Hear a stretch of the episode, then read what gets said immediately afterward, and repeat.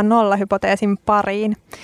Tänään meillä on aiheena maahanmuutto ja mulla on täällä kaksi tosi mielenkiintoista vierasta studiossa, Matti ja Lilja. Mä kerron ihan nopeasti, että Lilja Tamminen on liberaali vihreä kunnallispolitiikko ja sä oot myös helsinkiläinen varavaltuutettu sosiaali- ja työllisyyspolitiikan asiantuntijakonsultti. Tota, kerro Lilja, mistä sä oot tällä hetkellä innostunut tai inspiroitunut? Mä, mä oon itse inspiroitunut siitä, että koen, että, että me ollaan politiikassa Suomessa ja muissa länsimaissa ehkä en, enemmän tänä vuonna menty semmoiseen suuntaan, jossa ymmärretään erilaisten näkökulmien dia, välinen, välisen dialogin tarve ja, ja pyritään ymmärtämään myöskin sen ikään kuin oman vastapuolen sisäistä ajattelua ja näin, jotta saataisiin sitten rakennettu tämmöistä yhteistä yhteiskuntaa, jolla me voitaisiin sitten tavoitella jotain yhteistä tulevaisuutta. Siitä on ollut aika, aika innostunut tänä, tänä vuonna ja, ja nähdäkseni että on kasvava trendi maailman politiikassa, joka on tietenkin hirveän toivottava tämmöisen niin kuin vastakkainasettelun aikakauden jälkeen. Mm, kyllä. Mustavalkoisuuksien ajassa se on tärkeämpää kuin koskaan. Toisena vieraana meillä on täällä Matti Sarvimäki, joka on johtava tutkija VATTllä, eli valtion taloustieteellisessä tutkimuslaitoksessa. Menikö oikein? No melkein. melkein. Valtion taloudellisessa no niin. tutkimuskeskuksessa. Tutkimuskeskuksessa, Joo. hyvä. Ja tuota, sä oot tutkinut äh, työmarkkinoita etenkin äh, maahanmuuttoon liittyen.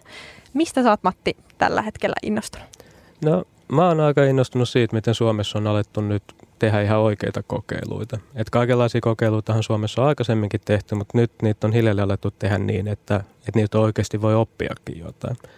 Ja tämä on tämmöinen viimeisen muutaman vuoden aikana niin hallinnossa on alettu ymmärtämään sitä, että, että vähän muuttamalla niitä toimintatapoja, mitä, mitä on, mitä, miten niin asioita toteutetaan, niin me voidaan oppia tosi paljon siitä, että mitkä toimenpiteet oikeasti toimii ja kelle ne toimii.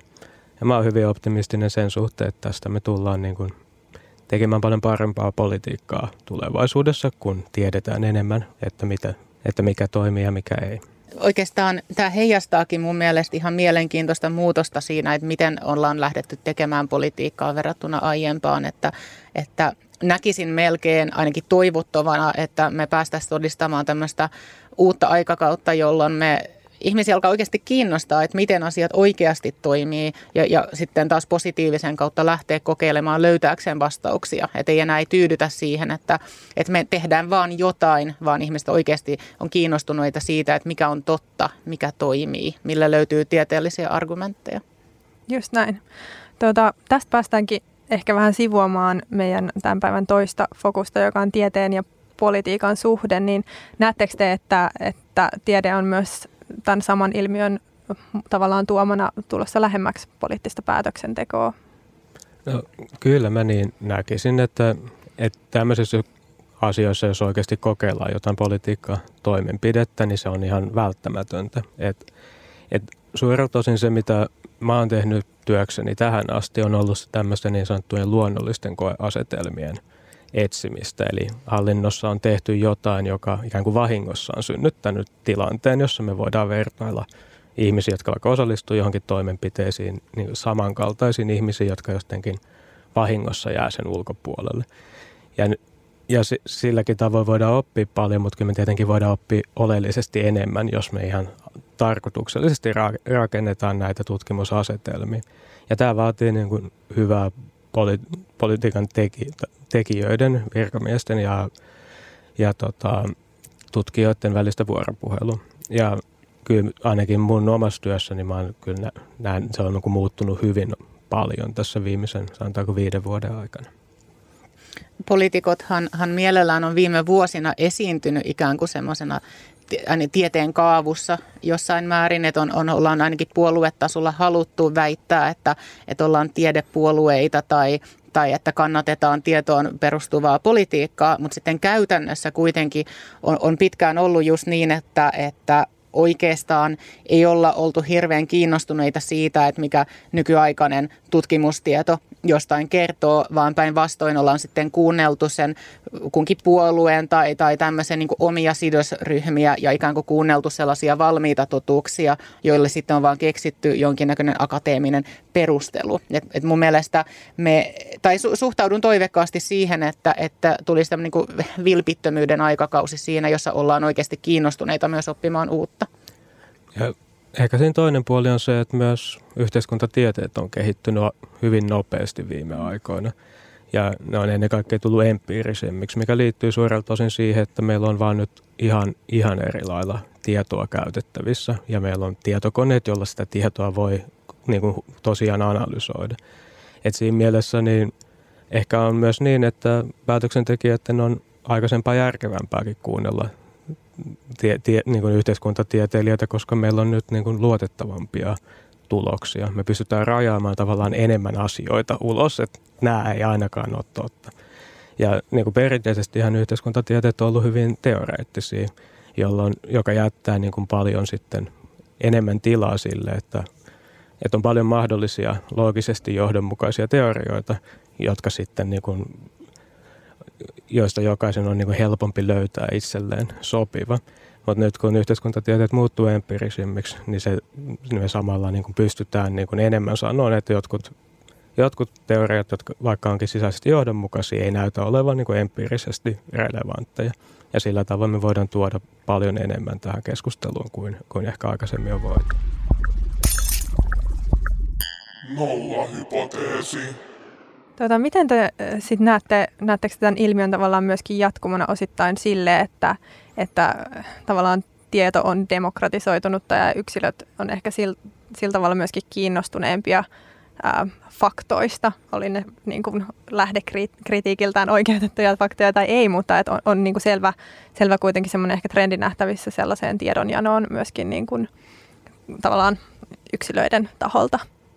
Mä, mä itse sanoisin, että se tiedon demokratisoituminen itsessään ei ole johtanut siihen kehitykseen. Et, et päinvastoin, jos, jos katsotaan ikään kuin vaikka toisen maailmansodan jälkeistä aikakautta, ää, joka oli tämmöinen ikään kuin kyseenalaistamisen, etenkin auktoriteettien kyseenalaistamisen aikakausi, jota edelleenkin jossain määrin ed- eletään, että rokotevastaisuus on yksi esimerkki tämmöisestä. Meillä on kaiken maailman salaliittoteorioita, jotka edelleen elää, elää varsin vahvoilla. Mutta ehkä semmoinen yksi tekijä, joka on mahdollistanut sen, että ihmisiä alkaa kiinnostaa, on, on tietenkin se, että, että väestön keskimääräinen koulutustaso on noussut. Että se on varmasti yksi tämmöinen selittävä trendi siinä, mutta se on kuitenkin aika hidas trendi. Toinen niistä saattaa tietenkin olla se, että tämmöistä niin kuin kunnon tietoa on myös helpommin löydettävissä. Että internetistä tulee jatkuvasti hel- helpommin käytettävissä oleva monille ihmisille. Wikipedia esimerkiksi on kasvanut ihan huikeasti tässä, että se on niin kuin kertaistunut sen, sen niin kuin varhaisista vuodista lähtien, etenkin englannin kielellä.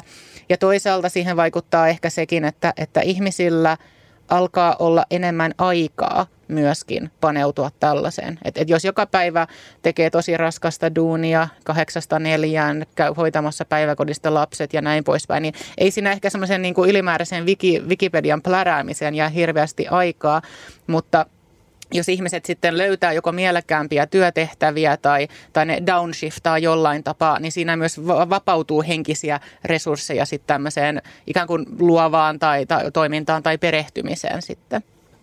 Mä, mä en oikein osaa arvioida sitä, että miten tämä niin kuin nettona on muuttunut. Että, että on toki niin, että on paljon helpompi löytää tietoa tai saa tietoa käsinsä, jos osaa löytää tai etsiä mm. sitä, sitä nykyään, kun No, vielä muutama kymmenen vuotta sitten ihmiset haki apurahaa voidakseen matkustaa Lontooseen käymään kirjastossa, ihan siis ammattitutkijat. Ja nythän tietenkin mun työ on ihan erilaista, että koko maailman tieto on siinä mun näppien ulottuvilla koko ajan.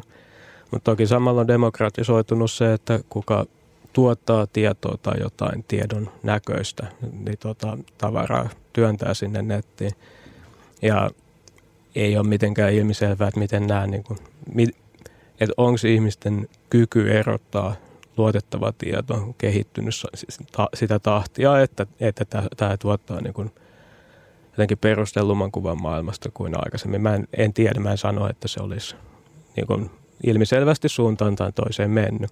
Hmm. Mutta on meillä sitten myös ollut, ollut tätä, niin kuin vaikka Brexit-kampanjassa kuuluisasti todettiin, että ihmiset on kyllästynyt asiantuntijoihin, että tämmöinen niin kuin tutkijan auktoriteetti on ehkä, ehkä vähentynyt ja ehkä syystäkin, että ei, ei minusta tutkijalla sinällään pidä olla vain asemansa takia hirveästi, hirveätä auktoriteettia.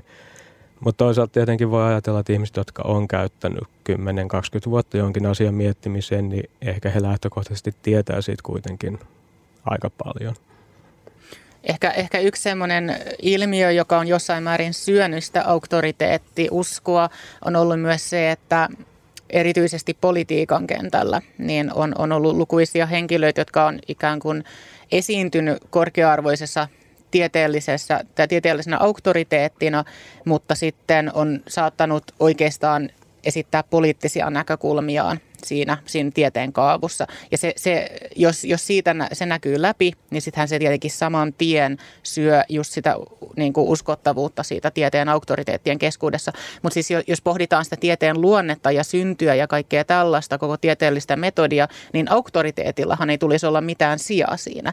Et, et, et siinä mielessä me ehkä palataan nyt semmoiseen tilaan, jossa ihmiset on tasavertaisempia ja joutuu sitten todistamaan jollain konstille toisilleen, että miksi ne muka tietäisi paremmin kuin joku muu, mutta se on tietenkin haastavaa. Siinä, että, että on tämmöisiä ikään kuin tiedollisia auktoriteetteja, on jo, siinä on jotain niin kuin etujakin, mm, et, et, että, että, että mikään ei ole yksioikoista tässä, mutta mä toivoisin, että, että ihmisiä alkaisi aidosti kiinnostaa myös tavallaan paneutua tieteeseen. Ja esimerkiksi sosiaalisessa mediassa, jossa käyn itse aktiivisesti yhteiskunnallista keskustelua, niin siinä havaitsen semmoista ikään kuin uusnörtteyttä että tämmöiset nuoret, fiksut ihmiset, niin ne oikein su- haluaa sukeltaa sen tiedon kasa keskelle ja, ja osaa myös arvioida eri näkökulmia keskenään. Nolla hypoteesi. Otetaan tota vielä yksi pointti ennen kuin siirrytään sitten ö, maahanmuuttoon tarkemmin, mutta tuossa on mun mielestä niin kuin, jos mietitään vielä tota, tota tavallaan tieteen ja, ja politiikan ja asiantuntijuuden niin kuin, jatkumoa, niin siinä on, mä mietin, että, että onko niin kuin tieteellä tai tiete, tieteellisellä esimerkiksi koulutuksella, niin onko sillä vastuuta tai voisiko se ottaa enemmän sit roolia siitä, että ihmisiä enemmän kiinnostaisi tiede ja, ja faktatieto, koska tieteelliset totuudet usein ei ole mitään kauhean miellyttäviä. Ja niin kuin se Matti tuossa aikaisemminkin sanoit, niin, niin jos sä saat jonkun sua itseäsi miellyttävän positiivisen tuloksen, niin sä katsot sitä niin kuin kaksi kertaa tiukemmin, että onko tämä nyt varmasti näin. Niin, että et onko niin jotain, mitä tiede voisi voisi sit niin kuin tehdä tai tiedeyhteisö voisi tehdä, jotta tiede alkaisi kiinnostamaan ihmisiä vielä enemmän? Yksi on tietenkin se, että tiedettä voisi popularisoida paremmin. Ja itse näkisin siinä yhtenä avaimena sen, että, että ei siilouduta – jonkun tietyn laitoksen tai tutkimusalueen taakse, vaan pyritään mieluummin sitten poikkitieteellisesti selittämään sellaisia ilmiöitä, joita ihmiset kohtaa arkielämässään. Että helposti tutkijat itse on niin erikoistuneita, että kun ne pyrkii popularisoimaan, niin ne keskittyy sitten kuvailemaan, että miten sammakon jalka toimii, kun se, sellaiset kysymykset, mihin ihmiset taas kaipaa ehkä enemmän vastauksia, on sellaisia, että, että miksi menetään työpaikkani täällä tai, tai mitä koneet tekee meidän meidän yhteiskunnalle. Et, et, tämmöisiä ihmis, populaaristi ihmisrelevantteja kysymyksiä, niissä tietenkin on enemmän epävarmuutta, mutta se on kuitenkin ehkä se tie, jolla, jolla tiede pääsee takaisin semmoisen osaksi yhteiskuntaa selvästi. Joo, totta kai se olisi hienoa, jos, jos meillä olisi enemmän niin korkealaatuista popularisointia. Että se, se nyt sit tärkeä osa siitä on se, että ne asiat sitten kanssa on oikein, eikä vaan niin kuin kiinnostavia mahdollisia tulkintoja ää, niin tota, olemassa olevasta tutkimustiedosta. Ja popularisoinnissa olisi kyllä hyvin tärkeää ja haastavaa on se, että et siis oikeastihan tiede on täynnä epävarmuutta. Jokainen ikään kuin oikea tutkija on nimenomaan täynnä niin kuin, tota, ymmärrystä siitä, että kuinka vähän hän itse asiassa tietää. Et, niin kuin hienoja asioita tutkijana olemisessa on se, että usein huomaa olevansa ihan väärässä. Et se, että, että data näyttää, että mun ennakkokäsitykset ei ollut oikein. Ja se tietenkin sitten vähän rajoittaa sitä halua puhua kaikista asioista suurella auktoriteetilla, kun, kun nimenomaan mä olen samaa mieltä siitä, että tutkijalla ei pitäisi olla auktoriteettia. Niin kuin sen takia, että hänen nimikkeensä on tutkija, vaan, vaan jokainen väite pitää pystyä perustelemaan ja pitää, se pitää perustua todelliseen tietoon. Toinen puoli sitten varmaan olisi se, että ehkä, ehkä me ei nyt kuitenkaan ihan täydellisesti onnistuta kouluttaa ihmisiä tunnistamaan sitä, että mitkä on sellaisen niin luotettavan tiedon, tiedon tota, ominaispiirteet ja mitä kysymyksiä pitää kysyä ennen kuin, kuin uskoo jonkun kun väitteen. Että mä vietän ison osan viikostani taloustieteen seminaareissa, jossa niin kuin keskeinen keskustelu on se, että kirkastetaan, että mitä mun pitää uskoa, jotta toi sun väite on totta. Ja sitten puhutaan siitä, että uskotaanko me nämä, onko nämä oletukset, jotka on kriittisiä tässä, niin onko ne uskottavia, tota, mihin suuntaan ne voi mennä pieleen, jos ne menee tähän suuntaan pieleen, niin mitä se tarkoittaa tämän väitteen kannalta.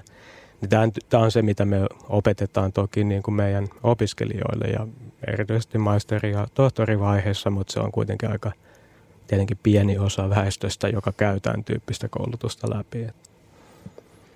Se on oikeastaan se, se tieteellisen metodologian opetus on, on semmoinen, jossa mun mielestä ainakin Suomessa korkeakoulut on ollut hirveän puutteellisia.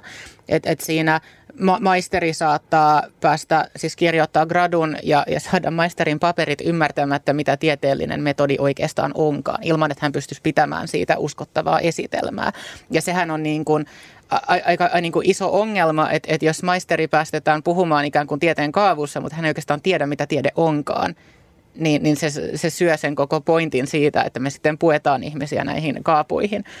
Että, että ehkä tässä olisikin myöskin korkeakoululaitoksilla olisi myös tiettyä peilin katsomisen paikkaa siinä, että, ja etenkin jos uskoo siihen, siihen väitteeseen, että, että joidenkin ihmisten korkeakoulutus yleissivistää koko kansaa että se ikään kuin leviää se, se sivistys sitten sinne kansan keskuuteen. Tämä on tyypillinen argumentti sille, että, että miksi halutaan ylläpitää hirveän monipuolista koulutusta Suomessa. Ja jonkin verran mä peräänkuuluttaisin myös sit median vastuuta siinä, että, että kyllä mä ajattelisin niin, että toimittajan, joka haastattelee asiantuntijoita tai tutkijoita, niin pitäisi pystyä sitten kysymään niitä kriittisiä kysymyksiä. Ja ei se nyt mitenkään epätavallista ole, että kun Stelkarin avaa, niin asiantuntijana esiintyy ihminen, jolla voi olla hyvinkin tieteellinen koulutus, mutta joka on jonkun eturyhmän palveluksessa. Ja sitten niin, niin tota, kysytään kiinteistövälittäjältä, että kannattaisiko nyt myydä asunto vai ei. Jos totta kai aina kannattaa myydä asunto, jos kiinteistövälittäjältä kysyy. Eikä se ole, ja niin kuin, ei se ole kiinteistövälittäjän vika, että hän niin vastaa, jos kysytään, vaan sitten ehkä olisi syytä miettiä, että keneltä kysytään. Ja, ja tota, millaisia niin kuin, ja vaatii sitä perustelua sille, että mihin tämä väite perustuu. Ja siinä olisi paljon opittavaa kyllä mun mielestä niin kuin suomalaisessa mediassa, mutta ei mitenkään suomalainen media ole poikkeuksellinen, että tämä, tämä koskee niin kuin valtaosaa maailman, maailman medioista, ainakin niitä, mitä mä itse seuraan. Toi on, toi on tosi tärkeä pointti mun mielestä toi, että et, ei paitsi ole median, median vastuulla löytää asiantuntija, asiantuntija, vaan myöskin erottaa, että et, et kuinka puolueellinen tai, tai puolueeton tämä asiantuntija on. Aivan, ja siinä on Roope Uusitalo kirjoitti joku vuosi sitten hauskan kirjoituksen kansantaloudellisen aikakauskirjaan, jossa hän vaan vertaili sitä, että kuinka paljon suomalaiset ekonomistit, kuinka paljon heihin, heitä siteerataan tieteellisissä lehdissä ja kuinka paljon heitä siteerataan julkisessa keskustelussa. Ja se on niin kuin järisyttävä tämä, se negatiivinen korrelaatio näiden asioiden välillä, että muutamia poikkeuksia lukujen ottamatta, kuten Roope itsensä, niin, niin ihmiset puhuu vaan joko tieteellisessä maailmassa tai vaan mediassa. Ja tämä on tietenkin aika,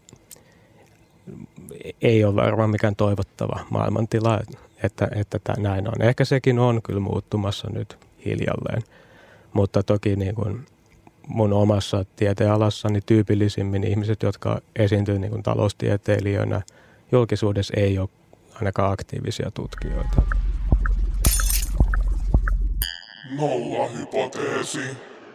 Päästäänkin oikeastaan tuosta aiheesta aika kivalla aasinsillalla tähän meidän tämän päivän varsinaiseen aiheeseen, eli maahanmuuttoon, koska maahanmuutto nyt ehkä on yksi räikeimmistä esimerkkeistä sellaisista aiheista, joissa keskustelu on tosi tunnelatautunutta ja, ja hyvin, hyvin vähän tieteeseen pohjaavaa tai faktoihin pohjaavaa edes niin kuin poliittisessa diskurssissa. Nolla hypoteesi. Maahanmuutto on sellainen aihe, missä yleensä nostetaan aika paljon niin kuin taloudelliset tai taloustieteelliset kysymykset pöydälle ja pidetään niitä niin kuin isoina ongelmina. Niin jos lähdetään katsoa ihan aluksi sitä, että, että miten paljon maahanmuutto oikeastaan aiheuttaa kohdemaassa kustannuksia, niin mitä, mitä sanoo taloustiede tästä? Se on ensinnäkin niin kuin kysymys, jolla ehkä tarkoitetaan tyypillisesti sitä, että miten maahanmuutto vaikuttaa julkiseen talouteen ja ajatellaan, että eli siis niin kuin valtion ja kuntien budjeteihin. Ja usein ihmisillä tuntuu olevan ajatus siitä, että talous ja julkinen talous olisi sama asia, mikä ei tietenkään pidä paikkansa. Että julkinen talous on vain, vain osa, ihan tärkeä osa, mutta kuitenkin pieni osa taloudesta. Et jos nyt niin kuin taloustieteilijä lähtee niin kuin oikein isolla pensselillä, kun lähdetään ajattelemaan, mitä maahanmuutto tarkoittaa, niin se tarkoittaa, että jollekin jolle alueelle tulee enemmän ihmisiä, jotka on potentiaalista työvoimaa.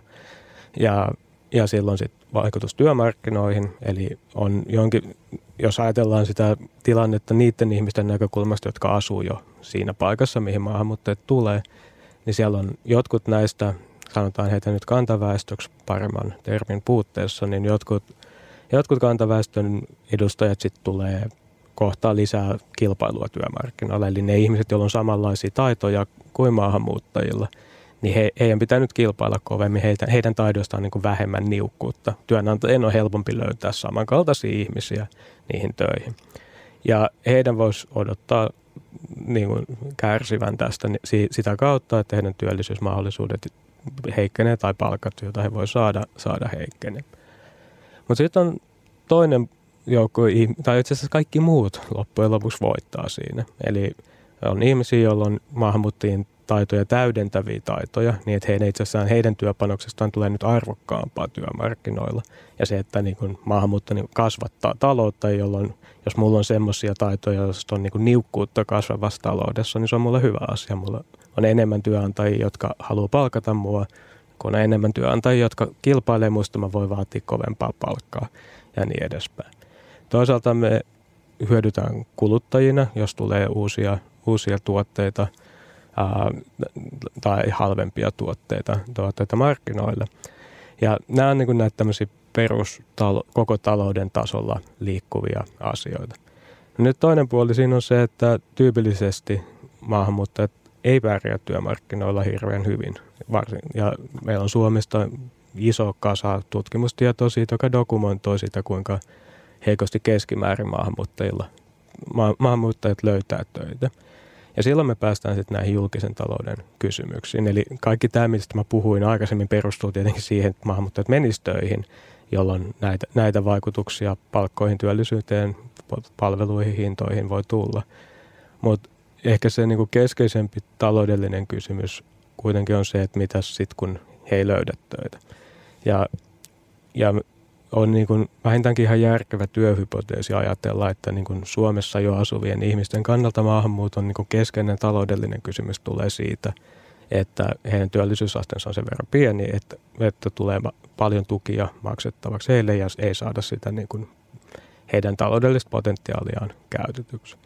Ja sitten se on niin kuin yksi, voidaan koittaa jotenkin hahmotella sitä, että kuinka suuria nämä vaikutukset on, että kuinka paljon niin kuin Suomessa jo asuvat ihmiset joutuu maksamaan enemmän veroja tai kuinka paljon joudutaan ehkä leikkaamaan julkisia palveluita.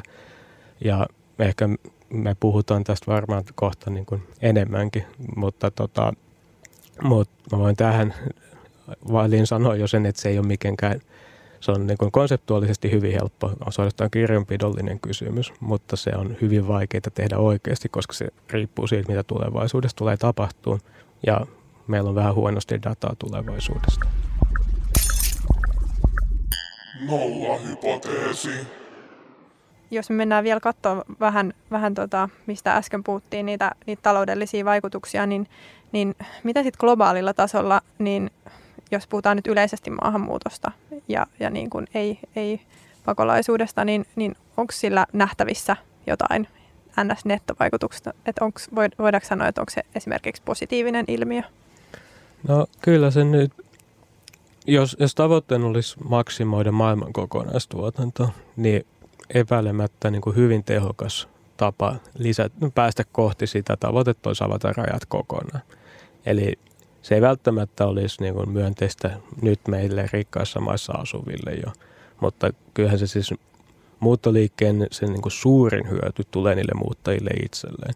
Et ne, on, ne on hyvin dramaattisia muut, tota ne, ne erot. Et vaikka, vaikka nyt on, onkin toki niin, että Suomessa asuvat maahanmuuttajat pärjää heikommin kuin Suomessa syntyneet ihmiset, niin se kuinka paljon enemmän voi Suomessa tienata kuin vaikka niin Saharan eteläpuolisessa Afrikassa samanlaiset ihmiset tienaa on aivan uskomattoman suuri. Ja, ja silloin kun tämä tienaaminen tapahtuu nimenomaan töissä olossa, niin se johtuu sit siitä, että jollain tapaa nämä ihmiset on paljon tuottavampia täällä kuin, kuin siellä lähtömaissa. Että tästä on Tästä on jotkut taloustieteilijät yrittäneet jotenkin hahmotella, kuinka, suuria, kuinka suuri tämmöinen niin tehottomuus tavallaan syntyy siitä, että, että ihmiset pakotetaan pysymään alueella, jossa heidän tuottavuutensa on matala. Ja mä en tiedä, kuinka vakavasti kannattaa ottaa niitä ihan niin kuin yksittäisiä numeroita, jotka sieltä tulee ulos, mutta tällä ei ole suhteuttaa vaikka siihen, että kuinka paljon maailmankaupan, niin kuin tavarakaupan vapauttaminen voisi lisätä maailman BKT, niin kyse on niin kuin kertaluokkaa ainakin isommasta asiasta.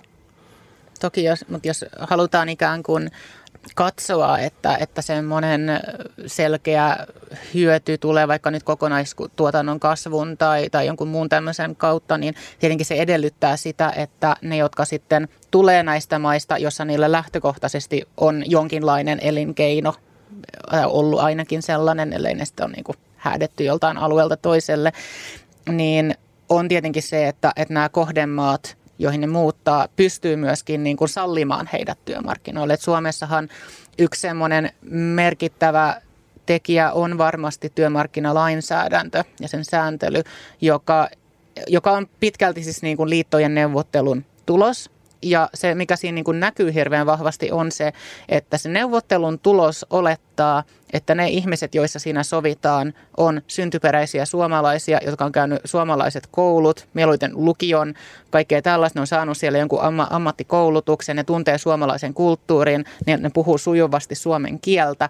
Mutta sitten kun törmätäänkin tämmöisiin ihmisiin, jotka muuttaa tänne vaikka aikuisina – okei, me saatetaan opettaa niille kieltä ja jotain tämmöisiä yksinkertaisia kirjoitus- ja, ja lukutaitoja, mutta eihän se ole ollenkaan samanlainen lähtökohta sitten kilpailla työmarkkinoilla, etenkin semmoisessa tilanteessa, jossa työnantajat nyt ei niin kuin varsinaisesti juoksentele työnhakijoiden perässä pois lukien jossain asiantuntija-aloilla, niin se asettaa helposti ne maahanmuuttajat aika surkeeseen kilpailuasetelmaan työmarkkinoille kantaväestöön verrattuna – ja tämä on tietenkin tämmöinen poliittinen kysymys siinä määrin, että, että millaista työmarkkinapolitiikkaa hallituksen mandaatilla Suomessa tehdään. Että onko se sellaista, joka tavallaan suosii kantasuomalaisia työmarkkinoilla tämmöisillä erityisesti niin kuin pienipalkkasilla tai tämmöisten niin kuin osaamissisältöjen työmarkkinoilla, jossa tässä aiemmin viitattiin. Ja, ja ehkä siitä pitäisi käydä jonkinnäköistä poliittista keskustelua siitä, että mitä me sitten tehdään tälle tilanteelle. E, esitetäänkö me joku poikkeusratkaisu sitten, jossa sanotaan, että, että muut kuin Suomen kansalaiset, niin niille saa maksaa vähemmän palkkaa. Tämä on he, tietenkin to, poliittisesti hirveän monimutkainen juttu, koska tähän kuulostaa heti joltain tämmöiseltä siirtomaapolitiikalta tai joltain, että, että muualta tulleille saa maksaa vähemmän, vähemmän palkkaa, koska ikään kuin ne olisi vähempi arvoisia tai jotain. Mutta usein tavallaan joku tämmöinen rakenne olisi se, joka kuitenkin mahdollistaisi monien tämmöisten ihmisten pääsyn työmarkkinoille. Ja, ja se tiedetään oikeastaan niin kuin lukemattomista tutkimuksista, että työhön osallistuminen on, on parasta kotouttamista. Ja toki kaikki, kaikki tämä, mitä mä sanoin äsken siitä, miten maailman kokonaistuotanto voisi kasvaa, jos ihmiset ikään kuin menisi enemmän niille, tai pääsisi kulke, menemään niille alueille, jos he on tuottavampia, niin perustuu oletukset, että he pystyisivät käyttämään, käyttämään niitä taitojaan siellä, mihin he päätyvät.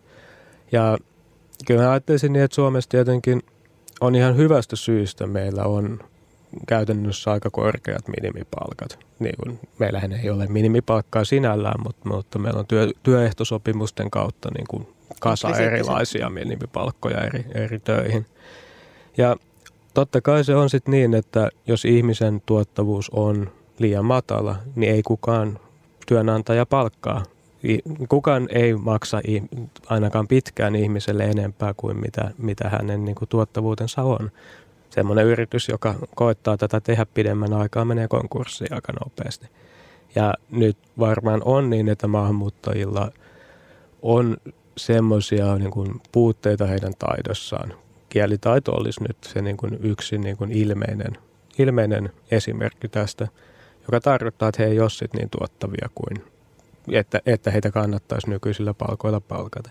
Toki tämä koskee myös monia suomalaisia, että, että tämä on niin kuin iso ja vaikea ja kompleksinen niin kuin poliittinen kysymys siitä, että millä tavoin me niin kuin säännellään työmarkkinoita, että mikä on, millaista työtä ikään kuin saa teettää, miten matalalla palkalla töitä saa teettää. Ja, ja se on tietenkin yksi niin kuin keskeisiä yhteiskunnallisen keskustelun aiheita, johon maahanmuutto toki liittyy, mutta jos onko mä kuitenkin näkisin niin, että maahanmuutto on siinä kuitenkin toissijainen seikka, että tämä koskee ensisijaisesti meitä täällä syntyneitä ihan vain siksi, että meitä on ainakin toistaiseksi niin paljon enemmän kuin, kuin maahanmuuttajia. Tavallaan optimitilannehan olisi sellainen, jossa, jossa jokaisessa yrityksessä tai mistä tahansa, niin se työntekijä tuottaa vähintään sen panoksen verran, mitä hänelle maksetaan.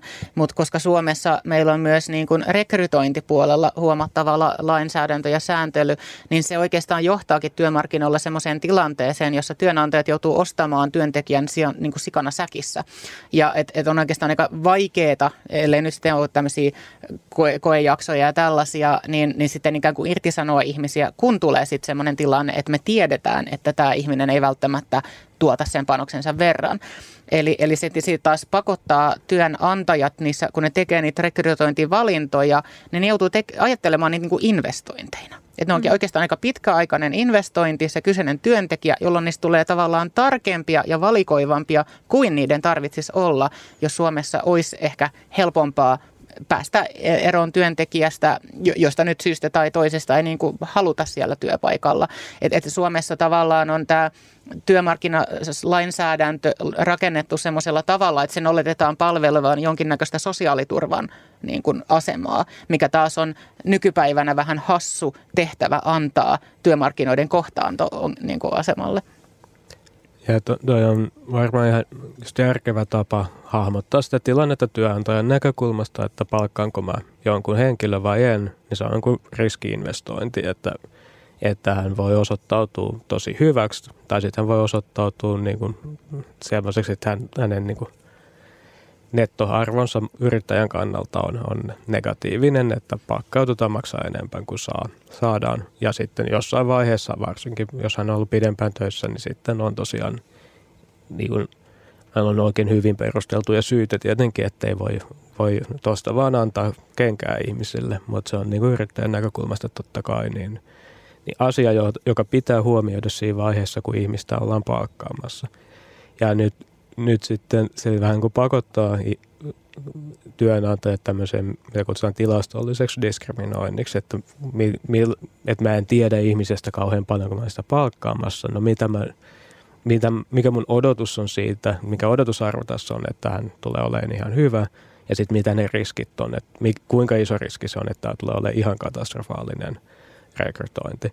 Ja nyt tässä sitten pitää, pitää tota, pa, niin kuin rekrytoijien tasapainoilla – ja, ja siinä sitten voi helposti käydä niin, että myös maahanmuuttajia voidaan jättää palkkamat siksi, että se on isompi riski, että asiat menee, menee huonommin. Että ei välttämättä kannata maksimoida sitä niin kuin odotusarvoa, että jos, miten kuin keskimäärin asiat menisivät, vaan voi olla ihan järkevää minimoida sitä riskiä, ettei ainakaan tule niin kuin täyttä katastrofia. Ja tämä onkin just se, tämä tilastollinen diskriminaatio onkin tavallaan se, se, miten se maahanmuuttaja työnhakija kohtaakin sitten sen ikään kuin syrjinnän helposti siellä työmarkkinoilla, koska se työnantaja kun kaikki ollaan kuitenkin ihmisiä, joku ihminen on se, joka tekee sen rekrytoinnin, niin me ollaan kaikki alttiita semmoisille tavallaan stereotyypeille, joko tietyistä, tietyn näköisistä ihmistä tai tietyistä etnisistä ryhmistä tai, tai, tai muista ulkonäköön tai, tai tämmöisiin liittyvistä seikoista, jolloin se rekrytoija tavallaan joutuu yleistämään. Että hän ei voikaan enää kohdella sitä kuin yksilöä, sitä työnhakijaa, vaan hän, hän tavallaan joutuu tekemään tämmöisiä yleistyksiä puutteelle, vaillinaisen tiedon vallassa, koska hän joutuu tekemään pienellä informaatiolla huomattavan riskisijoituksen siinä rekrytilanteessa. Että jos haluttaisiin tervehdyttää työmarkkinoita ja just päästä eroon tämmöisestä tilastollisesta diskriminaatiosta, niin se edellyttäisi sit sitä, että se työnantajan annettaisi tavallaan katsoa, että mikä, mihin tämä nyt johtaakaan sen sijaan, että hän joutuu ennakoimaan vaikka vuosi eteenpäin tai, tai vastaavaa, että miten tämä nyt voiskaan ehkä mennä. Tämä on mun mielestä mielenkiintoinen näkökanta siihen, siihen diskriminaatioon ja että, että voidaan ajatella myös sitä, sitä diskriminaatioa sellaisena niin kuin riskin mini, minimoimisena, koska se henkilö silloin, silloin tietyn, tietynlaisen riskin just joutuu ottamaan. Nolla hypoteesi. Miten, tota, miten te näette, että, että näitä voitaisiin niinku pehmentää ja, ja niinku tavallaan poistaa sitä, sitä sellaista painetta, joka, joka niihin, niihin rekrytoihin sitten tietyllä tavalla kohdistuu sen, sen lainsäädännön myötä? No, yksi keino varmasti on se, mitä, mitä tässä tulikin jo esiin, että, että olisi niin kuin pidempi periodi, jolloin voi, voi niin kuin oppia siitä, siitä ihmisestä, että, että onko hän me, meidän firman sopiva vai ei. Toki siinäkin voi olla sitten niin kuin niin pit, jo, semmoista järjestelmää suunniteltaisiin, pitää jotenkin huolehtia siitä, että siitä ei tule sitten niin jotenkin kannattavaa, että otetaan aina vaan koeajalla ja, ja me, niin kuin, että on niin helppo ottaa aina uusia ja uusia, että se ei, niin kuin, ei palvele välttämättä sitä tarkoitusta, mitä, mitä siinä olisi ajateltu. Mutta kyllä sitten toinen puoli on se, että sit, siis tämä, tämä koskee oikeastaan sitä, että on ihmisiä, joilla olisi se riittävä tuottavuus, jotta, jotta yrittäjän kannattaisi heidät palkata, mutta totta kai meillä on ihmisiä, joilla vaan ei ole sitä. Että jos heidät nähtäisi heti niin kuin kunnolla kirkkaasti, että mikä heidän tuottavuutensa on, niin se, se homma lopahtaisi siihen, koska heille ei kannattaisi maksaa niin paljon kuin mitä, mikä minimi, minimi tota, tota, palkka on. Ja nyt siihen on oikeastaan kaksi ratkaisua. Toinen on laskea minimipalkkoja ja toinen on nostaa niiden ihmisten tuottavuutta. Ja, ja tämä on se, se niin kuin, ja tietenkin näitä asioita voi yhdistää, mm. mutta niin kuin, tälleen niin kuin oikein isolla pensselillä maalaten nämä, tämä on ne niin kuin, niin kuin mikä on sanotaan lainsäätäjän tai, tai laajemmin niin kuin suomalaisen yhteiskunnan niin vaihtoehdot. Ja on se varmaan monella tapaa, jos me osataan lisätä ihmisten tuottavuutta niin paljon, että me saataisiin niin kuin heistä niin arvokkaita työntekijöitä, että yrittäjät tosiaan voisi tehdä voittoa sillä, että he, he palkkaa heitä, niin se olisi varmaan monella tapaa niin kuin mukavampi ratkaisu kuin se, että, että lasketaan minimipalkkoja niin paljon, että, että ihmiselle löytyy töitä ja että, jos, että he vielä haluavat ottaa niitä vastaankin, mikä sitten tietenkin jos me lasketaan palkat niin, että se on matalampalla kuin sosiaaliturva, niin siitäkään ei varmasti kauheasti työllisyyttä sitten seuraa. Ja, ja tämä on ehkä nyt niin kuin se, mikä, minkä takia on tosi hyödyllistä käyttää resursseja siihen, että opetellaan sitä, että miten vaikka maahanmuuttajien kotouttamisen voidaan tehdä tehokkaammin ja laajemminkin, miten, miten niin tota, voidaan auttaa vaikka niitä, niitä tota, suomalaisia 15 prosenttia jokaisesta syntymäkohortista, tai jotka jää pelkän peruskoulun varaan, mikä myös on erittäin huono niin kuin ennuste sille, että, että suomalaisilla työmarkkinoilla pärjäisi. Itse sanoisin toki, että, että se, se sosiaaliturva tietenkin muodostaa yhden merkittävän komponentin tässä kaikessa, että, että vaikka maahanmuuttajalla olisikin hyvät edellytykset noin periaatteessa osallistua työmarkkinoille tai niin kuin vertaisryhmänsä paremmat, niin se ei välttämättä johdu, johda kuitenkaan työllistymiseen, mikäli siinä työllistymisen tiellä on lukuisia tämmöisiä ikään kuin kuoppia vaikka nyt sosiaaliturvatasossa. Eli, eli siinä tulee sen työnhakijan kannalta isoa riskipeliä helposti tietynlaisiin työsuhteisiin lähteminen, jotka saattaisi niin kuin normaalitilanteessa johtaakin siihen täysaikatyöllistymisen polkuun. Että haluaisi vaikka ensin aloittaa nollatuntisopimuksella, tavallaan työnantaja vähän kokeilee häntä, että, että miten tämä menee, mutta sitten kun hänellä on jo nyt ne sosiaaliturvaetuudet, joilla hän elää. Ja jos hänen tulonsa vaikka nyt ansiotyöstä nousee, niin ne alkaa leikkaantua hyvin hassuilla tavoilla, ne, ne sosiaaliturvan tuota, etuudet.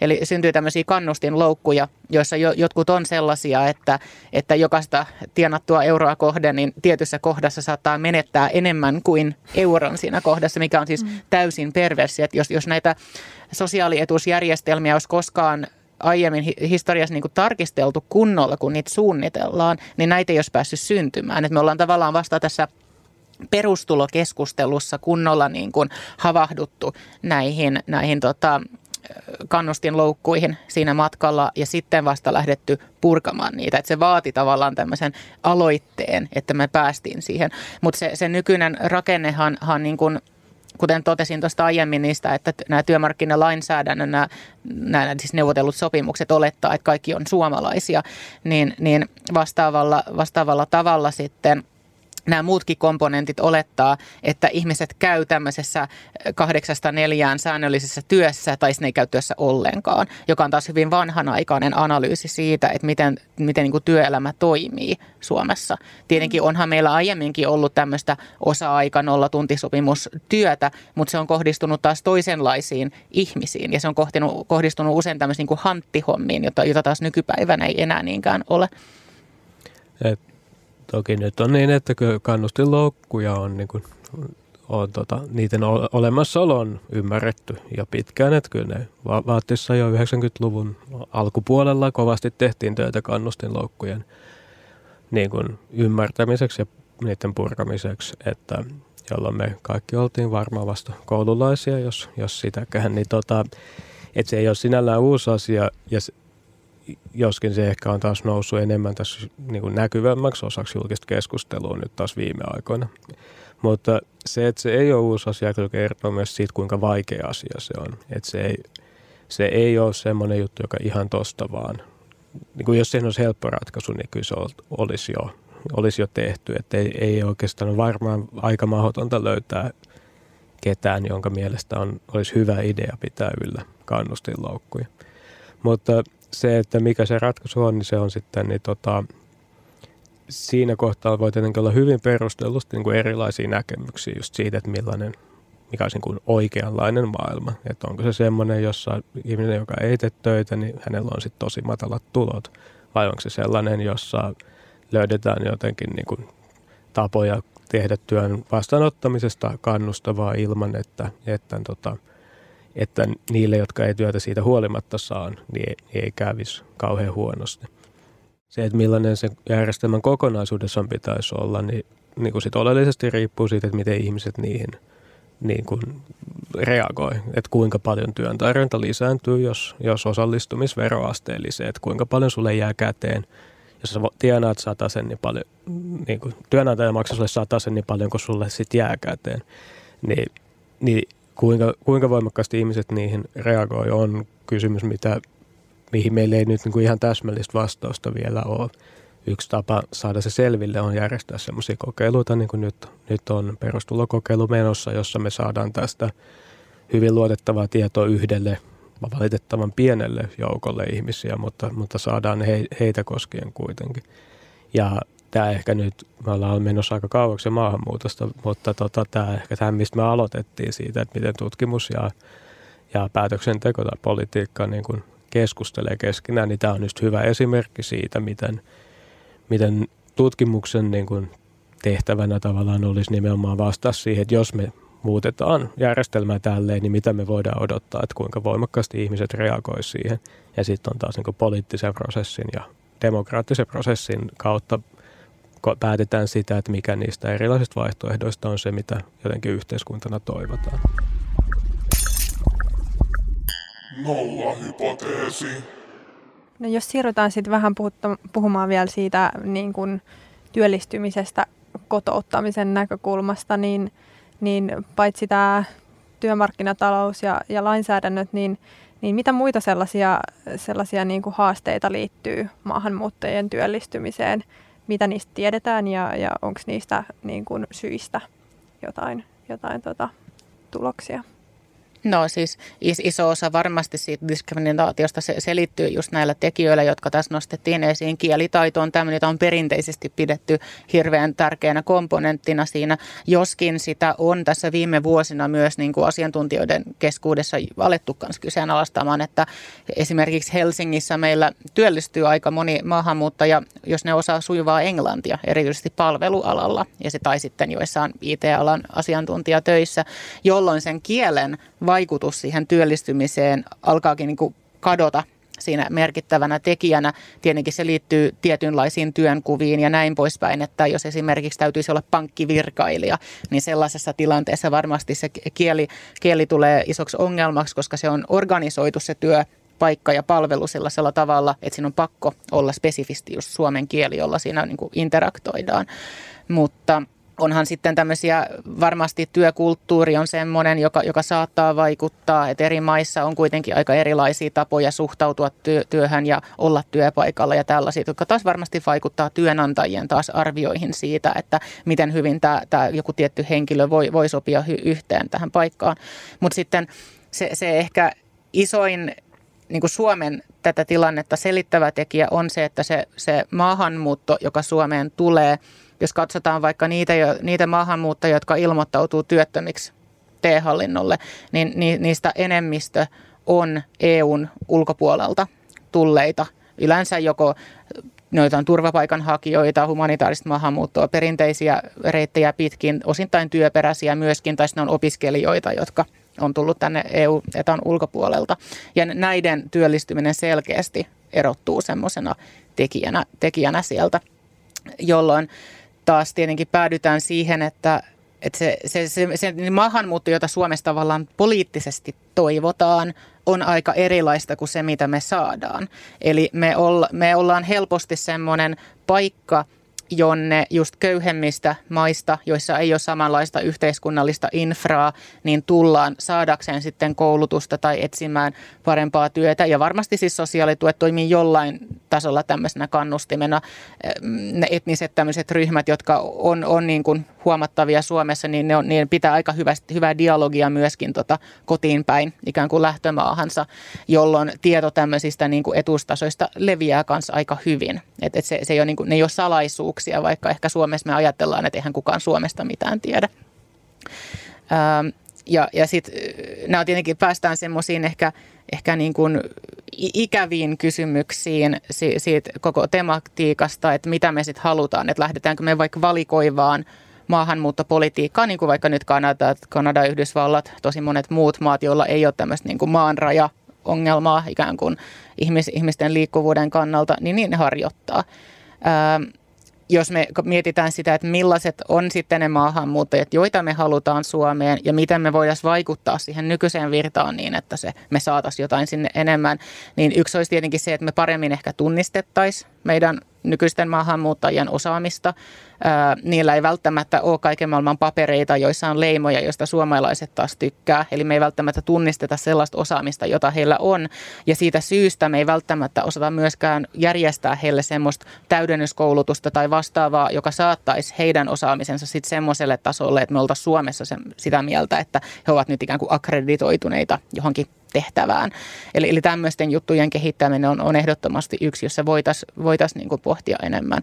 Mutta sitten jos mietitään sitä mekanismia siinä taustalla, että minkä takia me ei sitten vaikka saada Yhdysvalloista tai, tai niin hyvä tulosia maahanmuuttajia Suomeen, niin se taas var, varmasti liittyy siihen, että vaikka meillä on täällä teknologiasektoria tällä tavalla, niin se ei vaan niin näyttäydy kauhean houkuttelevana paikkana Suomi. Osittain varmasti sen takia, että me ollaan vähän peräkylä Euroopassa, mutta jos me haluttaisiin houkutella enemmän sitten tämmöistä kansainvälistä huippuasiantuntijuutta, niin se vaati sitten se, että me organisoitaisiin yhteiskunta lähempänä jonkinnäköistä Singaporea, että me olisiin niin Euroopan Singapore. Ja se taas tarkoittaa se ihan toisenlaista politiikkaa kuin mitä me ollaan Suomessa perinteisesti haluttu ja voi olla, että semmoista poliittista tahtoa semmoiselle ei myöskään löytyisi.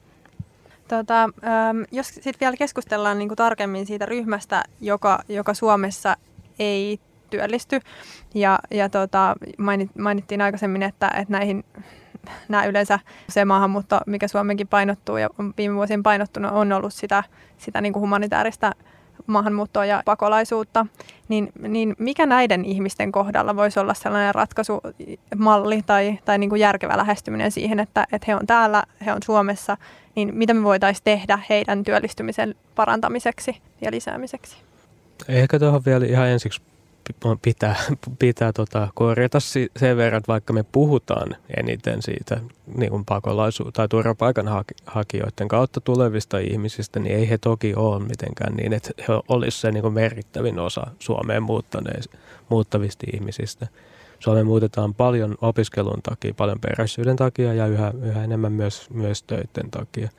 Et että nämä ovat vain sellaisia ryhmiä, jotka nyt ei herätä sillä samanlaisia intohimoja, jotta niistä tulisi niin kuin isoja otsikoita. Mutta kyllä se niin kuin maahanmuuton kokonaiskuvassa nyt jopa se vuosi 2015, niin ei silloinkaan ollut, ollut tuota turvapaikanhakijat, tai ainakaan ne, jotka sai sitten luvan Suomeen jäädä, niin ei he edusta kuitenkaan niin kuin, niin kuin ehkä just siinä edustaa jo, jopa joku puolta tai semmoista, mutta meillä tulee pari 30 000 ihmistä joka vuosi.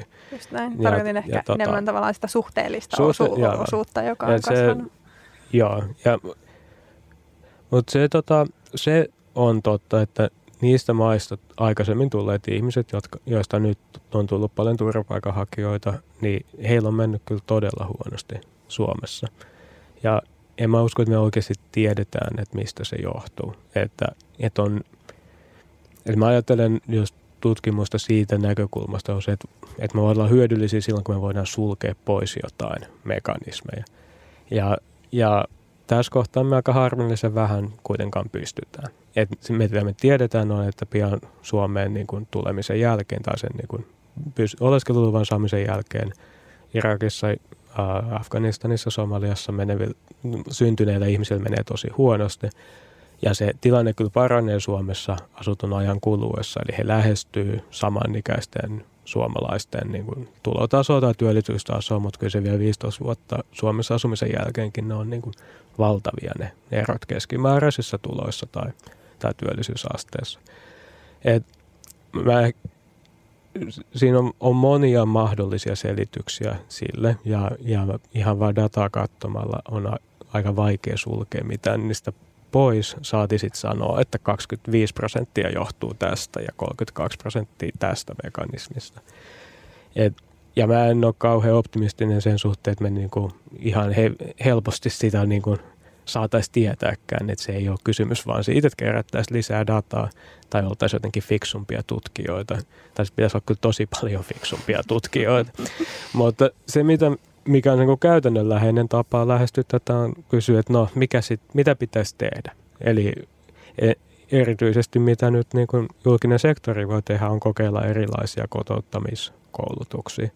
Ja just niin itse asiassa tällä hetkellä tehdäänkin.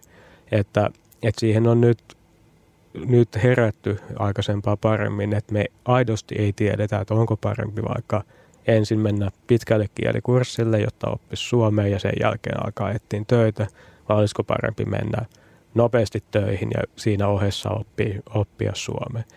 Molemmille, niin kuin, molempiin suuntiin voi kertoa ihan uskottavan tarinan siitä, että töissä oppii paremmin kieltä ja, ja se on parasta kotoutumista. Tai sitten voi sanoa, että, tai niin kuin hypoteesi, niin kuin esittää hypoteesin, että, että jos menee suoraan johonkin työhön, niin taidot jää niin kapeaksi, että on niin, kuin niin tiukasti sitten siinä yhdessä ammatissa kiinni, ettei koskaan pääse siitä eteenpäin. Me ei aidosti ei tiedä, kumpi näistä on parempi tapa. Ja hyvä uutinen on se, että nyt sitä, sitä selvitetään niin, että kyllä me niin kuin, muutamien vuosien kuluttua pystytään tästä sanomaan paljon enemmän. Se on myös selvää, että mikään yksittäinen tapa ei ole hyvä kaikille – että, että mä tosiaan toivon, että mun kollegoille Aalto-yliopistossa, jotka ei osaa suomea, niin ei tulla niin kuin pistämään pakollisia suomen kursseja, koska voi olla, että mulla ei enää ole niitä kollegoita sen jälkeen kovin pitkään. Että se on tietenkin ala, jossa, jossa pärjää englannin kielellä täyde, täydellisen hyvin. Mutta tämä on se mun, mun ajatus olisi siinä, että mitä pitäisi tehdä, olisi ihan niin kuin olisi nimenomaan niin kuin hakea uusia toimintatapoja systemaattisella tavalla ja systemaattisesti niin kuin kokeilla, että mitkä niistä on tehokkaampi ja mitkä ei. Nolla hypoteesi. Ihmisethän, niin kuin, kun ne tulee Suomeen eri, eri syistä, niin nehän kohtaa hyvin erilaisen semmoisen ikään kuin vastaanottoprosessin. Että jos tulee humanitaarisista syistä Suomeen, erityisesti ehkä vielä kiintiöpakolaisena, niin, niin helposti se, se niin kuin ensimmäinen askel siinä on paitsi maahanmuuttoviranomaisten myöskin niin kuin sosiaalityön kanssa, joka taas helposti asettaa semmoiseen putkeen, että, että näin asutaan täällä ja järkätään sulle asunto ja näin haet toimeentulotukea. Et, et se, se on niinku se ensimmäinen kohtaaminen siinä ja sitten aletaan pohtia ehkä työkkärin kanssa jotain kielikursseja ja saattaa olla niinku monivuotinen tie, että oikeastaan päästään sitten niinku jonkinnäköiseen ikään kuin loppupisteeseen siinä. Kun taas sitten jos tulee työperäisenä maahanmuuttaja tai vaikka perheen yhdistämisen kautta, mikä on oikeastaan taas hirveän kirjava porukka, joka tulee sitä kautta, niin helposti siinä ei ole yhtään mitään. Että, että korkeintaan sillä, että ilmoita nyt maistraattiin osoitteesi ja, ja hommaa duunia tai, tai mene nyt, tee nyt jotain. Et, että, että on lukemattomia eri kanavia – joita pitkin ihmiset päätyy tänne jonkun muodollisen tämmöisten tilastoluokan perusteella, mutta se ei oikeastaan ollenkaan erottele hirveästi sitä, että mikä voisi olla sitten näiden ihmisten oikean tarpeet sen, sen niin kuin lähtökohdan suhteen. Että jos Amerikasta tulee yrittäjä Suomeen, hänen niin kuin lähtökohtansa voi olla aika, aika toisenlaiset kuin, kuin jos Bulgariasta tulee tänne vaikka nyt työperäisenä, niin, niin että hän vaatii ihan toisenlaista niin kuin palvelukokonaisuutta siihen. Perinteisestihän se homma on järjestetty pitkälti niin, että se on sitten TE-toimisto, että kun hakee sitten työttömyysetuutta tai, tai tämmöistä, niin sit siinä vaiheessa ikään kuin TE-toimisto iskee päälle sitten sen, sen kotouttamisprosessin, mutta mut sekin saattaa olla aika myöhäinen vaihe lähteä siihen. Parastahan olisi tavallaan semmoinen ihanne tilanne, jossa – kaikki, jotka nyt on työkykyisiä ja näin poispäin, pystyisi vaan tavallaan kävelemään töihin Suomessa, koska se, se paitsi, että he heti sitten työllistyisivät johonkin ansiotyöhön, niin samalla sitten integroituisivat yhteiskuntaan. Ne, ne yhteiskunnat, jos me tiedetään, että tavallaan ikään kuin monikulttuurisuus toimii parhaiten, on just sellaisia, jossa tämmöiset maahanmuuttajat vieraista kulttuureista niin nopeasti pääsee jollain tapaa tuottavaksi niin kuin jäseneksi siinä yhteiskunnassa. Olkoon se nyt vaikka sitä, että avaa kuin ravintolan tai, tai mitä tahansa, mutta se on kuitenkin semmoinen keskeinen tekijä siinä, koska samalla se myös sitoo siihen yhteiskuntaan ja että hän kokee, että hän on sitten yhteiskunnan jäsen ja että hänet voi ottaa tosissaan ja hänellä on tuloja, joita hän voi vapaasti käyttää. Kun taas sitten, jos joutuu tämmöiseen ikään kuin sosiaaliturvaloukkuun pitkäksi aikaa, niin helposti se johtaa myös siihen, että, että sitten jos on sitä omaa vaikka nyt etnistä ryhmää tai muuta verrokkiryhmää, niin helposti sitten sen pariin ja jättäytyy, koska se on tuttu ja turvallista ja se kontakti siihen ikään kuin valtavirta yhteiskuntaan jää hyvin vähäiseksi. Et, että tämmöisetkin ihan niin kuin prosessin luontoiset jutut siinä, että miten ihminen päätyy Suomeen, niin ne on semmoisia, jossa, jossa voisi miettiä paljon enemmän. Oikeastaan niin kuin kotouttamistyön vaikuttavuuttakaan ei ole niin kuin hirveästi tutkittu semmoisella detaljitasolla Suomella ja ehkä nyt tämä on toiminut jonkinnäköisenä herätyksenä sitten tämä ikään kuin turvapaikanhakijakriisi siihen, että, että, että meidän pitäisi niin kuin suhtautuakin mielenkiinnolla näihin asioihin, joihin suurimmalla osalla suomalaisista ei ollut minkäännäköistä kytköstä. Itsellänikään ei ole hirveän konkreettista kosketuspintaa siihen, siihen konkreettiseen kotouttamistyöhön, vaikka mä oon työni puolestani palvellut sellaisia organisaatioita, jotka sitä tekee tuohon liittyen mun on niin pakko nostaa ehkä omasta taustastani sellainen yksi, yksi näkökanta, mikä, mikä on tosi, tosi vahvasti mun mielestä noussut, noussut esiin just tässä maahanmuuttajaryhmässä. Ja se on, se on heidän mielenterveys, koska siis niin kun, jos katsoo lääketieteellistä tutkimusta ja sitä dataa, mitä meillä on niin sitä kautta näistä ihmisistä, niin, niin sitä ryhmää kyllä leimaa aika ymmärrettävästikin sellainen niin kun huono, huono pointi, siis mielenterveydellisesti ihan siis jo traumat kotimaasta ja koko se matka, mikä he on sitten tänne kulkenut, niin, niin vaikuttaa siihen. Ja sitä kautta mä uskoisin, että täällä on niin kuin aika, aika tota, myöskin invalidisoiva soiva vaikutus sit siihen työllistymiseen, että, että kyllähän se niin kuin mielenterveys ja, ja se kapasiteetti oppia jo ihan pelkästään niin liittyy tosi vahvasti siihen, että miten se ihminen voi henkisesti. Ja tämä on niin kuin ehkä ollut meidän alalla myöskin semmoinen herätys, tää, että, että, että tuli kerralla enemmän, enemmän turvapaikanhakijoita, että et että ei me myöskään Suomessa osata kauheasti auttaa näitä ihmisiä tässä mielessä. Että meillä on tosi rajautunut se, se niin kuin kapasiteetti jo hoitaa meidän, meidän omia ihmisiä, jotka voi niin kuin henkisesti huonosti ja, ja niin kuin mielenterveydellisesti auttaa heitä. Mutta, mutta meillä on vielä, vielä huonompi kapasiteetti auttaa näitä ihmisiä. Meillä ei ole osaamista ja meillä ei ole niin kuin resursseja. Et se on niin kuin mun mielestä työllistymisen kannalta myöskin yksi tärkeä aspekti, mikä pitäisi enemmän nostaa siihen keskusteluun mukaan.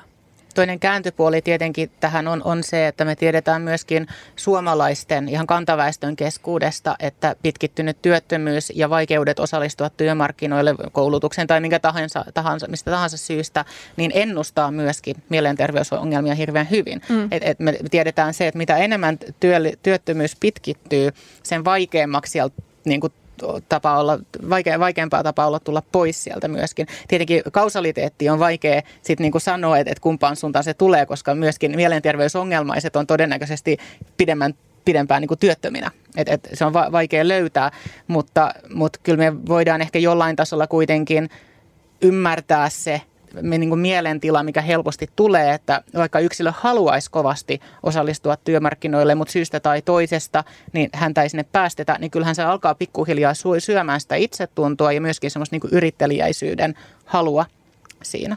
Kyllä, ja ihmiselle psykologisesti ja hirveän tärkeää on, on sellainen niin kuin merkityksellisyyden tunne, joka tosi vahvasti tulee töistä. Niin, niin, niin jos se jää puuttumaan, niin se voi olla aika iso, iso merkitys yksilölle.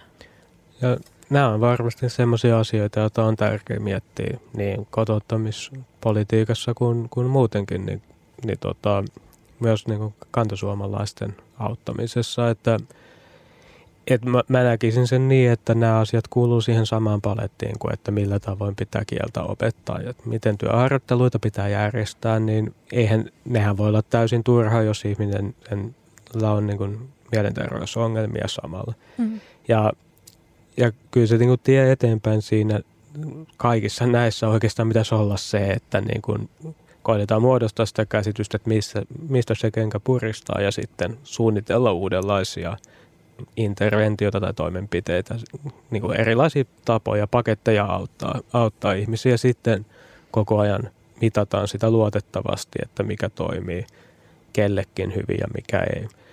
Ja meillä on tosiaan meillä on aika vähän sellaista luotettavaa ti, tu, niin kuin vaikuttavuusarviota siitä, että miten vaikka kotottamis, kotottaminen toimii, mikä johtuu siitä, että ettei niin kuin, on hyvin harvinaista, että me pystyttäisiin vertailemaan niin kuin johonkin tiettyyn kotottamispakettiin osallistuneita ihmisiä ni, niin kuin samankaltaisiin ihmisiä, jotka ei osallistunut. Ja tämä on siis tämä niin kuin perustieteellisen niin kuin, kausalipäättelyn niin kuin tekeminen vaatii sitä, että me voidaan muodostaa jonkinlainen käsitys siitä, että mitä ihmiselle olisi tapahtunut, jos hän ei olisi, ei olisikaan osallistunut johonkin koulutukseen vaikka. Ja me haluttaisiin niin tietää, että se koulutuksen vaikutus on tavallaan se ero sen välillä, että mitä tapahtuu, kun hän osallistuu ja mitä olisi tapahtunut, jos hän ei olisi osallistunut. Ja nyt me ei tietenkään voida koskaan nähdä, että mitä yksittäiselle ihmiselle olisi tapahtunut tämmöisessä vaihtoehtoisessa maailmassa. Mutta me voidaan niin kuin rakentaa se just samalla tavalla kuin vaikka lääkekokeessa rakennetaan se niin, että meillä on verrokkiryhmä, joka on kaikilla muilla tavoin samanlainen. Ja nämä nyt tyypillisesti puuttuu kaiken, niin kuin ylipäätään niin kuin aktiivisen työmarkkinapolitiikan keinovalikoiman niin tota, arvioinnista, mutta nyt ollaan liikkumassa järkevämpään suuntaan siinä. Mutta se, mitä me tiedetään niin esimerkiksi kotouttamissuunnitelmista ihan sattumalta, meillä on ollut niin hyvä tuuri, että niin kuin tutkijan näkökulmasta hyvä tuuri, että silloin kun kotouttamissuunnitelmat otettiin käyttöön, 99 tuli ensimmäinen niin sanottu kotouttamislaki, niin silloin vaan tehtiin sellainen hallinnollinen päätös, että että ensimmäinen 5.97 jälkeen tulleet on tämän piirissä. Eli jos mm. olit tullut ensimmäinen 5.97, se oli pakko ottaa vastaan kotouttamissuunnitelma. Ja jossa ne, jotka oli tullut edellisen päivänä, niin, niin heidän ei ollut. Ja sitten kaksi vuotta myöhemmin tulee tämmöinen laki, joka kohtelee heitä eri lailla. Ja tätä me on nyt voitu hyödyntää sitten siinä, että ikään kuin verrata näitä peräkkäisinä päivinä tulleita ihmisiä toisinsa ja, ja katsoa, mitä heille tapahtuu seuraavan kymmenen vuoden aikana. Ja siitä kyllä käy ilmi, että ne, jotka on saanut kotouttamissuunnitelman, pärjää työmarkkinoilla paljon paremmin kuin ne, jotka tuli edellisenä päivänä ja sen jälkeen sen takia jäi ilman tätä suunnitelmaa. Ja, ja se nyt kertoo siitä, että sillä on kyllä väliä, mitä tehdään. Ja että niin kuin tämä, tässä esimerkiksi sen niin kuin, tavallaan tuotto tälle julkiselle investoinnille, joka oli siis hyvin pieni investointi, että mietittiin vaan, mitä, mikä just tälle ihmiselle olisi sopiva niin kuin, kas, niin kuin tämmöinen korillinen, niin kuin erilaisia toimenpiteitä, niin se on niin kuin ihan valtavan is, niin kuin tuottavaa ihan puhtaasti julkisen sektorin näkökulmastakin.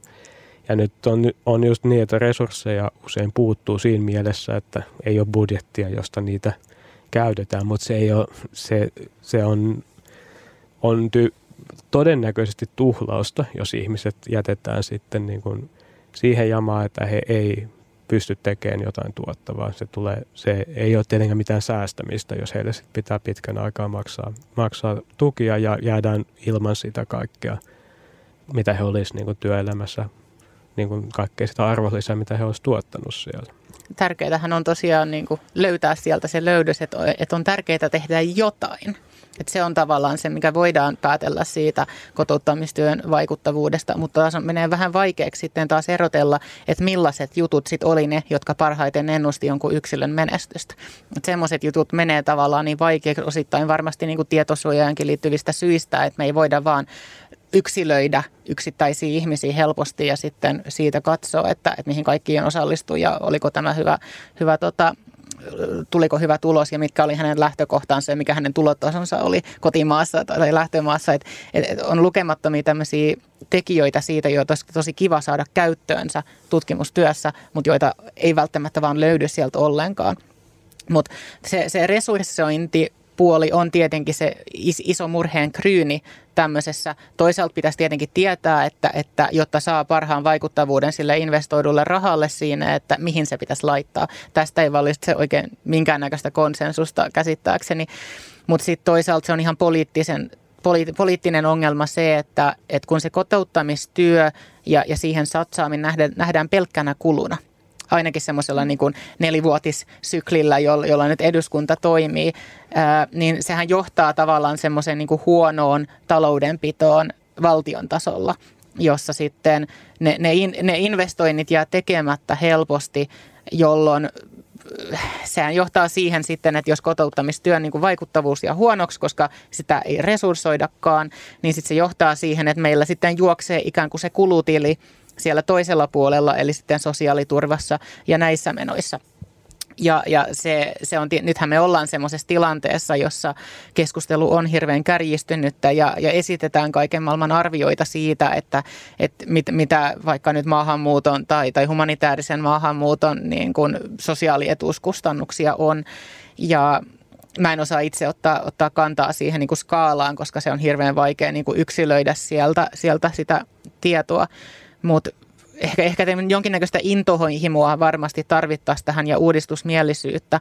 Ja se todennäköisesti vaatistaa sitä, että kun perinteisesti Suomessa ministeriöiden nämä hallintoalat niin on aika siiloutuneita, että niillä on omat hankkeet siellä ja omat vetäjät ja sitten se jalkautuu sinne niin kuin käytännön tason työhön, niin siinä ei hirveästi ole sit haeta semmoista synergiaa sitten näiden palveluiden järjestämisessä, mikä on sitten tietenkin johtanut siihen, että, että – kansalaisia ikään kuin juoksutetaan luukulta luukulle, koska näitä ei ole integroitu keskenään näitä palveluita kunnolla, vaikka kaikki tietää, että ne liittyy toisiinsa, niin silti ne ei käytännön tasolla, niin kuin, niillä ei ole mitään rajapintaa. Jos, jos maahanmuuton niin kuin kotouttamistyössä ja tällaisessa – päästäisiin lähemmäs semmoista tilannetta, jos ymmärrettäisiin se kokonaisuus ja sen lisäksi organisoitaisiin ne palvelut semmoisella tavalla, niin, niin varmasti päästäisiin parempiin tuloksiin sitten myöskin. Että olisi, olisi terveys, sosiaalietuudet ja, ja työmarkkinat, että nämä, nämä puhuisi paremmin keskenään, mutta toistaiseksi me, me ollaan hirveän kaukana tästä. Osittain johtuu varmaan siitä, että miten me ollaan niin kuin päätöksenteko ja virkamiehistö niin kuin organisoitu Suomessa. Kiitoksia teille oikein paljon, että tulitte vieraaksi, vieraaksi nollahypoteesiin. Ja tota, tosiaan ää, Radio Helsingin nettisivuilla löytyy tämän jakson alta se tekstiosuus, missä sitten tulee olemaan muutamia aiheeseen liittyviä artikkeleita luettavaksi, mikäli aihe vielä kiinnostaa. Kiitos oikein paljon. Kiitos.